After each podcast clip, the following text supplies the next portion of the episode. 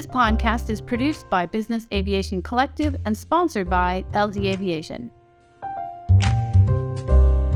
Good afternoon. This is Lindsay, and I am with LD Aviation and Business Aviation Collective. Today on the podcast, we get to talk to Brian Walker. He is the Director of Operational Services at JetLinx. Hi, Brian. Lindsay, how are you? Thank you so I'm much doing- for having me on. I appreciate that. Likewise, we're so happy to talk to you today. So, Brian, I I think our first question would be, you know, where what are you doing right now? What is your role with JetLinx? What do you do on a daily day to day basis? Yeah, um, it it's everyone jokes at work. Uh, my title today is director of, of operational services. Before that, it was it was recruiting and and talent sourcing, and I've played a lot of roles. So this week is yeah, director of operational services, and I uh, I'm responsible for our flight coordination department and our international department, and we're kind of the the dispatchers of the uh, of JetLinx. You know, we're we're telling the crews uh, where to fly. We are uh, checking NOTAMs, checking weather. We are the defenders. I like to call us the, the defenders of the schedule. So we try to maintain the schedule integrity by ensuring, you know, we're we're checking those NOTAMs and the weather and any kind of uh, risks that are out there. We're we're working to mitigate and create that uh, that seamless service for our for our members, for our owners, and uh, for our charter customers as well. That's awesome because, of course, fixing a problem prior to when it becomes uh, a hair on fire is better. That's, That's right. great. That's right. Okay. Absolutely. Absolutely. So you work with a whole team. How many people do you have on your team? Sure. So we have 14 people on our flight coordination team, and then our international team is at five at this point. So we have our international manager, and then our uh, and then our four people who are are actually doing the GenDecs and the the, the landing rights and that. And then uh, for our flight coordination team, we have a flight coordination manager, and then from from there we actually split that up into two separate teams. One is flight control, which deals with our day of operation, and then we have a flight planning team, which deals with all of our future domestic missions.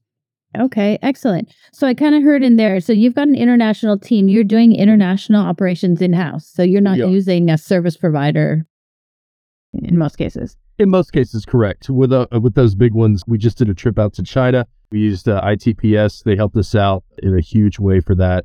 Great. So yeah, yeah, oh, absolutely. But we have a lot of amazing expertise that came from Meridian a few years back. We acquired them, and we were able to bring on. Luckily enough, we were able to bring on some amazing people from there who knew about flying in Europe, knew about flying in Africa, Asia, and we were just open arms like come on in come on in folks we would we would love to have you and they have done a spectacular job on top of the uh, the other two uh, folks who were already at jetlinx and uh, were just incredible to begin with so this just added on to that amazing team That's so cool. I, I love international actually. And, and I think it's really great. The more dispatchers, scheduling dispatchers that can learn how to do international, I mean, it just helps the career. I find it incredibly interesting. It's not just the same domestic flying that we uh, might have been doing over and over again. So absolutely That's- absolutely That's great. So, okay, now, how did you even get attached to aviation? Like, is it Oh. something that's been a lifelong dream for you? It, it's uh, I wouldn't consider it lifelong. My uh, I remember when I was a little kid, my grandparents, my family's from New Jersey, and we moved to Kentucky before I was born. So my our grandparents would fly in, and I remember going to the airport and watching them come in. So that's when I started liking airplanes. I, I just thought they were just cool. But then when I was a sophomore in high school, it was the summer between my sophomore and my junior year. My mom looked at me because I was sitting on the couch loafing around as teenagers would do at the time. And um, the town I grew up in, in in Kentucky, it was one of those where you you either escaped or you got sucked into it. And my mom saw that, and she said, "You need to you need to get a job, and you need to do something that's going to help you move move out of here." So uh, we had a small little airport close by. So I said, "Hey, let's. I'll just take a take a journey over there and see what they're up to." And I I walked into the uh, to the FBO, knew nothing about aviation other than you know I would be the one who looks up if a jet flew over, and uh, there was this old, just crotchety, angry man in there, and his name was Merv Snow. I'll never never forget him.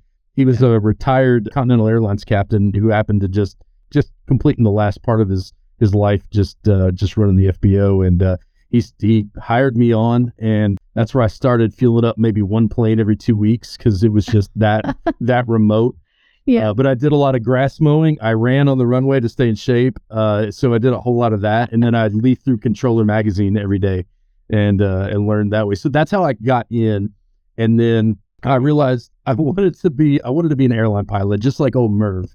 So I, I was I, I think it was a senior. We had a we had a class trip to Washington D.C. So I flew on a 737 200. It was U.S. Air, and I was like, I, I'm gonna be a U.S. Air captain on a 737 200. Yeah. I'm like, there's no doubt about it. Without knowing anything else about the airline industry, that's that's exactly what I want to do. So there is uh, there's a college in Kentucky, Eastern Kentucky University, amazing aviation program, even back in 1996, and that's where I got on with uh, Eastern Kentucky University as a uh, as a freshman, and then quickly realized that it is expensive to fly, and uh, yeah. we Yes. we we did not. My my parents weren't big fans on student loans, so I was working and, and trying to pay for everything at the same time, and I just couldn't afford it. I got 40 hours in, and I I realized that I wasn't going to be able to continue to fly. But I always loved breaking out the sectionals, plotting the you know plotting the course, checking off my checkpoints, and figuring out the wind direction. I always loved that part. So kept that in the back of my head, and then we had Bluegrass Airport just just up the road on I-75. So was able to uh, go over there and and got a job with Air Wisconsin, throwing bags on planes, checking people in, and then worked for just a, a number of airlines as I you know as I went through college. So that that at least helped pay for college, which was great. I I, I realized you know this this airline business and the operation side is kind of fun, and then I um, I think I was working for ExpressJet uh, towards the last part of my uh, and I think it was just after college, and then I started talking to some of the dispatchers on the phone. I was like, man, what do you do? And like, oh, we tell pilots what to do. It's amazing. You know, we tell them, you know, where they're going, how high they're flying, how much gas they're taking, all this stuff. and I'm like, how do I, how do I do that? I want to do that right now. So they talked to a couple of those folks and uh, like, you got to get your dispatch license. And then luckily enough, a lot of lucky things happened. We had a school, in fact, I think they're Flamingo Air now up in Cincinnati, but Sure. they were yeah. called air- airline ground schools back in the day, back in the early 2000s. And uh, got my dispatch license and got on with Comair as a dispatcher and just had a blast. Loved it. Loved every Wow. every second of it. And we had a had a little bit of a bankruptcy with Delta at the time. This was like 2005. Uh, It's either 2005 or 2006. So I uh, then became a ramp manager there at CVG. So commuting back and forth from Lexington to CVG the whole time, and uh, was able to do that. And then, um, Cool. Yeah, and then uh, got onto the Part 135 side, the company called TMC Jets in 2006. Sorry, it's a long story. It's just, It's great. you know, No, one thing after have more questions along after you're done. I have all Yeah, sorts of questions. that- So with with TMC, you know, we we used to work with JetLinx all the time. We would do trips for them, they would do trips for us, and then one day JetLinx called, and it was it was a complete utter like I can't believe JetLinx just called. We we've got to make this move. We've got to go to we've got to go to Omaha and, and make this happen, and that happened in in 2019. So So 4 years. journey. You've been there about four years. that's right. That's right. Yep. Absolutely. Nice. Nice. Okay, I I have a question. What was Sure. getting your dispatch license like with airline? was- You said it was airline ground schools or Flamingo Air. Yeah, heard- it was. Uh, they made it extremely easy to do because there was a lot of remote learning to start. We met on the weekends up in up in Cincinnati. It was actually it was right by CVG at the time, so Northern Kentucky, and uh, we would have two. It was either one or two days of classroom training, and we did that for I think it was six weeks, and then we took our the the oral exam, then the practical, and and that was that. And it was funny because the instructor was a Comair SOC duty manager. So this was perfect for him because it was like, I just created this pipeline into Comair. We're never going to be short staffed ever again. You know, we have, Right. people just ready to come in. And so it was, it was, they made it extremely easy to get. And it, and it again, it's just up the road from where I was living and it worked out perfectly. That's great because I think a lot of people get a little bit nervous and um, overwhelmed, like they're afraid it's going to be really hard and they're they're not going to be able to pass. I mean, it Yeah. is a hard test, but that's good to know that the teachers, the instructors are making it easy. Yeah, absolutely. And that's and that's their job. Their job is there to support you and uh, getting them, uh, getting you prepped for taking the you know the ATP, getting you prepped for you know working through the uh, the weight and balance problems that you'll see, and that they were amazing at that. And I've yet to run into an instructor, dispatch instructor who who wants to make it tough. Everybody I've ever met is always like, "Hey, we're here to help you elevate up and and get this done." With that being their sole mission, you know, that's they make it seem a lot easier than it looks on the outside looking in. Well, very good to know. Maybe that'll inspire a couple people to go out and get their dispatch license because That would be huge. it can only help. Yeah. Absolutely, hundred percent. So then you dispatch for Comair for airline, which is of course quite a bit different than Part 135. Yep. Quick question: Did you ever get to do any like cool trips, non-rev trips, You know, I used, riding trip? You know, I had I It, it was amazing because we had jump seat privileges, so I would jump seat up to Cincinnati and back to Lexington, and that was the coolest thing I've ever done in my entire life. On top of that, we had to do five hours of jump seating per year. It, it, I happened to get that done pretty quickly. Thank goodness before the that bankruptcy hit. But I flew down to it was Miami, so we flew Lexington to either Miami or Fort Lauderdale. Flew down with them, and then and then flew back to to Cincinnati. And the crew on board was just showing me like, hey, you know, when you guys are doing your releases, you know, you've got your fuel burn. This is how we're calculating it here, and it put so much. It put the why into what what I was doing, and this is why it's important. You all are checking NOTAMs, and we're partners, you know, in this, and and this is why we call and ask for maybe a little bit more extra fuel, or this is why we want to add an alternate. It was fantastic. You know, other than that, uh, I met my wife in college, and when I was working for the airlines there, we would just take off to Chicago or Boston or, uh, Nice. you know, we would, yeah, we would have, we would have fun little trips like that. So it was definitely a, a fun perk, especially in, in college to say, Hey, I got a buddy pass. Come on, let's go to, let's go to Right. Chicago for the day. That is so cool. Oh, very cool. So now you switched over from you went from airline over to Part 135 dispatch. Anything that is like your favorite about 135 or 121? Maybe something you miss? Yeah, I the- on the 121 side, I definitely miss the jump seating, which we don't we don't get to do as much. I mean, we you know if we do fly, we can always come up and, and chat with the crew. But the 135 side is exciting on the operations side because I was able to take the 121 principles and bring them over to TMC. So it was, hey, uh, you know, where do I go to check the NOTAMs? They're like, we don't check NOTAMs. That's our pilots do. Oh, okay. Well, what about the weather? Well, we don't do that. Our pilots do it. So I'm like, well, what if we started doing that to help them out? And then all of a sudden, I'm checking NOTAMs for airports I've never heard of before. Um, I'm checking weather for very remote places. That that's what was exciting about it. You know, I didn't dispatch any trips into Aspen, so learning about Aspen operations, learning about mountainous airports and the performance about you know of a Beechjet or a uh, or a Hawker 800. Learning those little intricacies that I knew all about the CRJs and the CRJ 700s, but never about Beechjets, never about hawkers, and then all of a sudden saying, "Hey, you know, w- I, I understand what you know max takeoff weight is. I understand what V speeds are. What if we started to do that and help the crew out, but not only help the crew out, but be able to look at trips months in advance and say, "Hey, Yep. can we fly from Palwaukee to Teterboro with five passengers on a Beechjet? Okay, great. Now, can we do it on a wet runway? Can we do it with slush?" And now all of a sudden, we are starting to taking those principles. We're starting to look at trips way ahead in the future. And then when a crew gets their trip sheet from a trip we did, uh, you know, we worked a month ago, it's already put together. It's Mhm. been vetted numerous times, and we've got all the contingencies planned out. We've got plan A, plan B, plan C, plan D. And now the customer is seeing that, like, hey, look, wet runway in Palwaukee, you've got a trip in a month. If if it's going to rain that day, let's use Midway, let's use Waukegan. And they're like, wow, okay, that'd be great.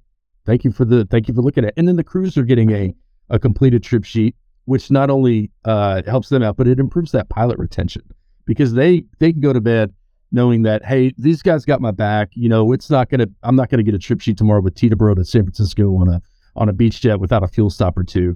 So that makes them more at ease as well. So multiple benefits to that, and that's another reason why I think that the dispatch license is extremely valuable on the 135 side and and I try to promote that as much as possible. Like if you get your dispatch license, you come to 135, you're gold. I mean, you are you are going to be able to elevate so quickly in this in this industry, and then bring those principles in, and and again, pilot retention, mitigate risk, improve the service level. There's so many things that you can do with that. I totally agree. And I love that 121 mentality brought into the 135 and Part 91 out also. You know, you may not technically have to have these rules and, and processes in pra- place, but Mhm. they're only making things better. And why don't why wouldn't we make things better? Um, 100%.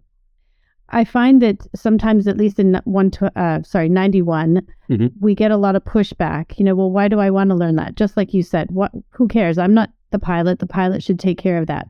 But Right. it's just, you know, it's not like it's your job versus it's my job. This is a team. Let's get this whole trip taken care of correctly, um, on time as much as possible, and Mhm. and that's the way to do it. Everybody on the same team. Looking at. Hundred percent, hundred percent. And the crew and the ninety one crews love the fact that you've got their back. If if they if they have a sixteen hour duty day coming up, is it yes, it's legal. Um, but now also is it safe? You know, what are we doing to to mitigate that? Do we have you know are there crew rooms set up while they're while they're hanging out? Um, also, we partner up with uh, Polaris um, and Yeah, use their Vocus products, so we can run a fatigue uh, fatigue score on a Part 91 trip, just like we do the 135s.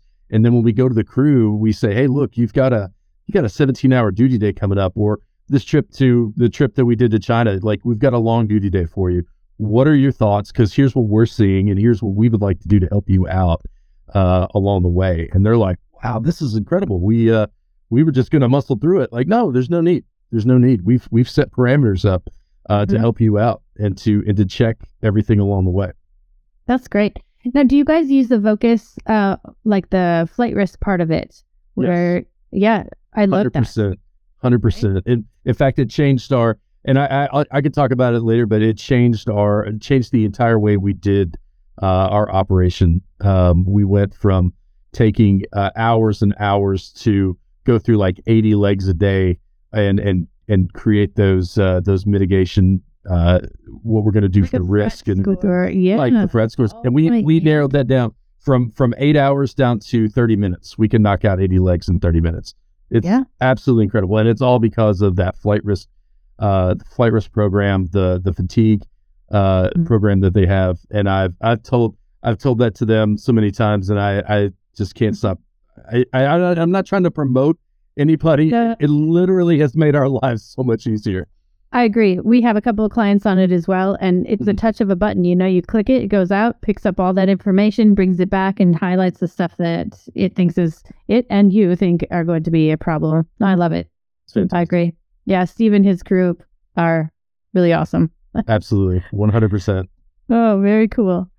Well, so you do a lot of, or before I guess the job that you had right now, you were in talent acquisitions. Yeah. So, what was that like? So you got a chance to talk and do a bunch of interviews, I imagine, and and pick out great talent. Yeah, I did. Um, I did sourcing. So I was out there trying to. uh, First of all, I was scared to death because I'd never done this before. I've been Okay. operations throwing ba- either throwing bags or in operations my entire life. So, um, I, I got the opportunity to do this, and I was scared to death. But it was it was basically going out trying to find qualified PICs, and then enticing them obviously to come to JetLink. So I got to talk a lot, which which my family will tell you that I'm I'm really good at talking and uh, and got to tell them about these these exact kind of benefits. Like, hey, you come to JetLinx, you've got a dedicated international team. You've got uh, people who understand what NOTAMs are. You got people that understand what TAFs and METARs are. We're, we're going to be running trips way ahead of time, so you don't have to worry about it. We can even follow your flight plan if you need us to. If you're busy, we'll order your crew meals, follow your flight plans. We'll have it all set to go.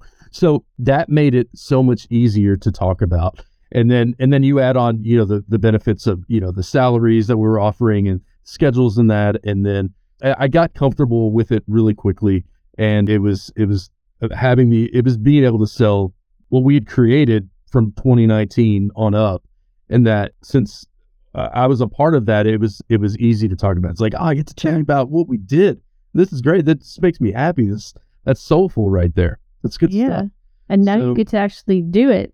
Exactly. Like- exactly. And then so yeah, it was it was fun. It was a great opportunity to learn a different side of the house because I didn't want to I was always scared that I was a one trick pony. That's all I know is operations. Mhm. Um so it was great to great to learn that that part of it. That's great. That's great. So, how about if what if you were talking to maybe a young person or perhaps somebody who's not in aviation but wants to get there? Sure. What advice do you have for them? Are there any?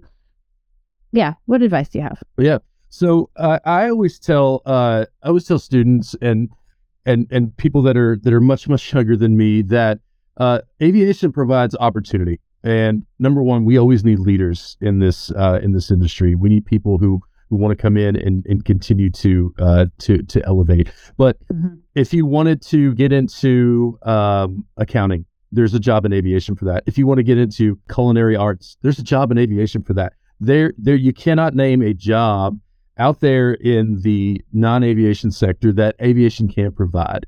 And being a pilot is fantastic, and that's promoted all the time. But there's so many different opportunities as well. Operations, you know, again, the the service side, um, the you know accounting, marketing, you name it. Um, there's so many other opportunities other than just being a pilot, and we need pilots. So don't get me wrong.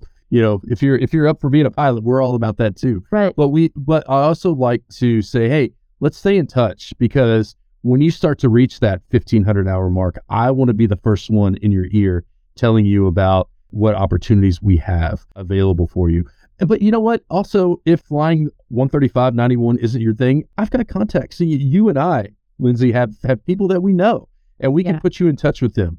So Definitely. it's it's all about not being selfish and just seeing, just wanting that person to grow as mm-hmm. an individual, and that uh, that has been an amazing light bulb that that's gone off in my head over the past you know 10 years is hey man you've gobbled all this stuff up now it's time to to give back. And that to me is important about giving back is, you know, hey, if you want to work for JetLinx, great. If not, that's okay too. Here's some people I know that can help you out and get you yeah. in the right direction. That's awesome. In fact, I have to, um, I'll admit to everybody that I borrowed or, or, uh, acquired one of uh, Brian's employees and I know it was a really hard move for her, but we are so thankful. And Brian's always been a really good, big supporter of her and anyway, I'm just super thankful for Linda. You taught her a ton.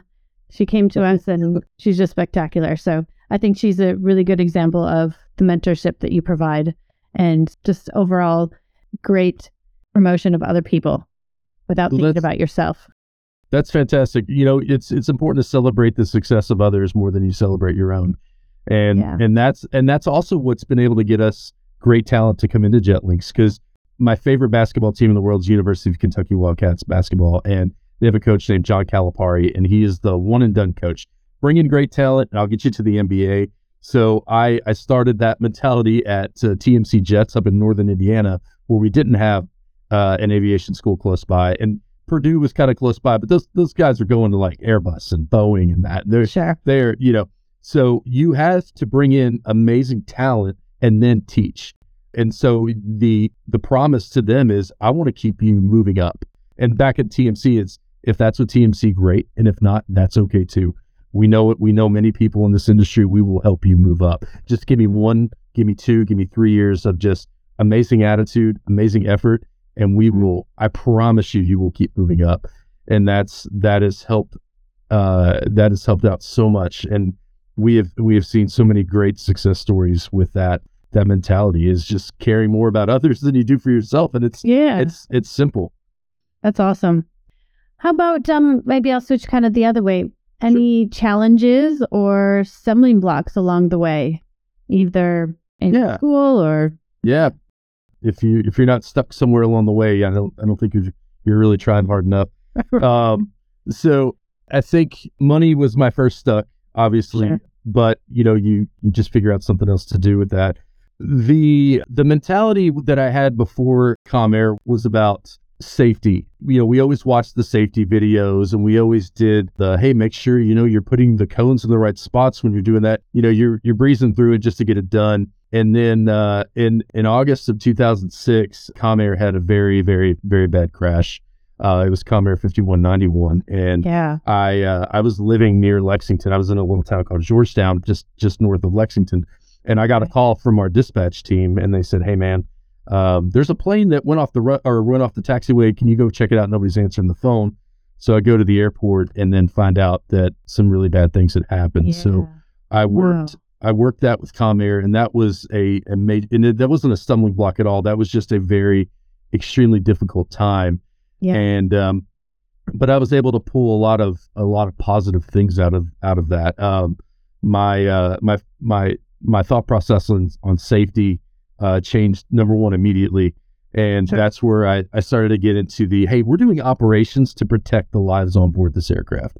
We're doing we're checking NOTAMs to make sure uh, that that things are going to be safe when we land or when we take off. We're checking the weather. Yeah. We're doing this for a reason. So all of a sudden, that why started to e- emerge from from what we were doing, and that and that was part of the part of my my leadership style was to explain the why. You know, I know that I know checking you know NOTAMs for 90 airports right now is a bummer, but this is why we're doing it. You know, continuing along the way, it also was learning in the 135 side because there uh, at, at TMC at the time there weren't many good ways to learn other than sitting there watching somebody else do it. Right. So uh, getting to learn on the 135, I think we all can can benefit from from better training to put that together. And that uh, again, trying to take a stumbling block and make that better down the road was a, was a key part. Yep. Uh, but um, you know, I mean, those were the two biggest things that I I always always fall back to and and also look back and say, hey, this is why it changed up my thought process of of what I do and how I lead and how we uh, how we coach and, and mentor. I think that's so interesting. I mean, of course, if you're involved in an accident like that, safety's got to be foremost in your mind going forward. Yeah. Um, and I think well, a lot of us who haven't, I have not experienced anything like that. We we probably tend to forget, or we probably tend to think, oh, why you know why are we doing all these extra things, and why do we have to run the flight risk or the frat, whatever it is that you're doing in your department, and you you tend to find it or think that it's un- unnecessary. But you're right. That's the why. It's so that we don't have those accidents, um, and we make sure that everybody's safe, crew and passengers. Uh, Absolutely, that's a really good point. absolutely. And when we and when we talk to crews at, at, at at JetLinx, it's always an ask, never never a tell. It's hey, we get a new trip added. What are your thoughts? What do you think? Let's go through this together. And if you're not comfortable with it, we're not doing it. It's Yep. it's it's as simple as that.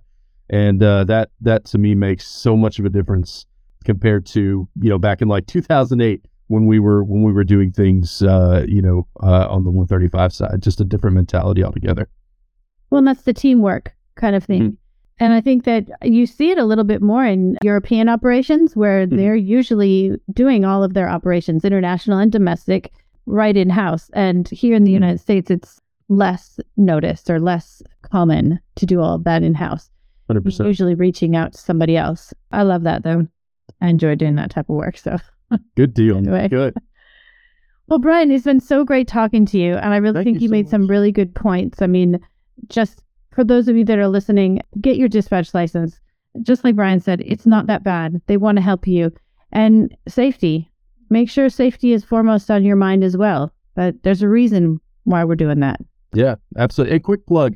I was able to get a grant through the uh, state of Nebraska. My whole team is getting their dispatch licenses for free uh, through the University of Nebraska Omaha. There are grants out there through each state in the United States that is that are more than happy to give money. So if any questions at all, please feel free to reach out. I'm more than happy to help that process out. And if you can get your team their dispatch license for free, they will love you forever. That is great. So if anybody did want to reach out to you, how do we contact you? Uh, two ways. You can do it uh, through my email at jetlinx. It's brian.walker at jetlinx.com and it's L I N X. And then also my uh, my other email is Brian G. Walker, uh, SBN, Sierra Bravo November at uh, outlook.com. All right. Perfect. Well, sounds good. I'm sure people will be reaching out, and I really appreciate your time today. And uh, hope to talk to you again soon. Lindsay, thank you so much. I greatly appreciate you. You too. All right.